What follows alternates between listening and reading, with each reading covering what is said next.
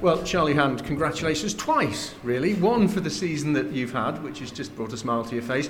Uh, but secondly, um, for this evening's awards, you've picked up the Peter Collins uh, Memorial Trophy, um, which has meant so much to you. I could tell when you were collecting it on stage. Oh yeah, it was such a uh, an, an unexpected thing as well. Obviously, there's so many young drivers nowadays that uh, have full of potential and everything, and just for me to win it, it just just felt amazing. Tell me about last season. What made it special for you, and, and when did you get that sense that it was your season? Um, I sort of think from the off, especially I didn't even uh, I didn't win the first race. I came second, so I could already tell that it was going to be competitive through the year, and there were so many amazing drivers through that time as well. Um, and then obviously the, the started coming in, and uh, yeah, I had amazing support behind me from the team and my family and everything.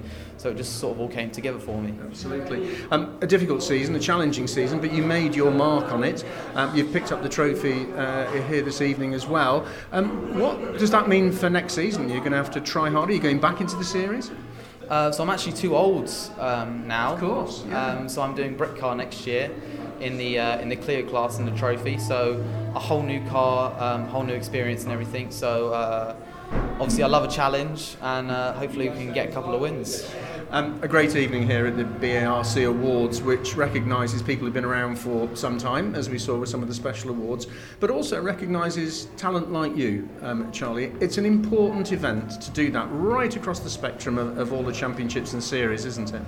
Yeah, I feel like. Um, people get a lot of recognition that they that they need here, especially with all the Marshal Awards and everything. Um, it's it's really good.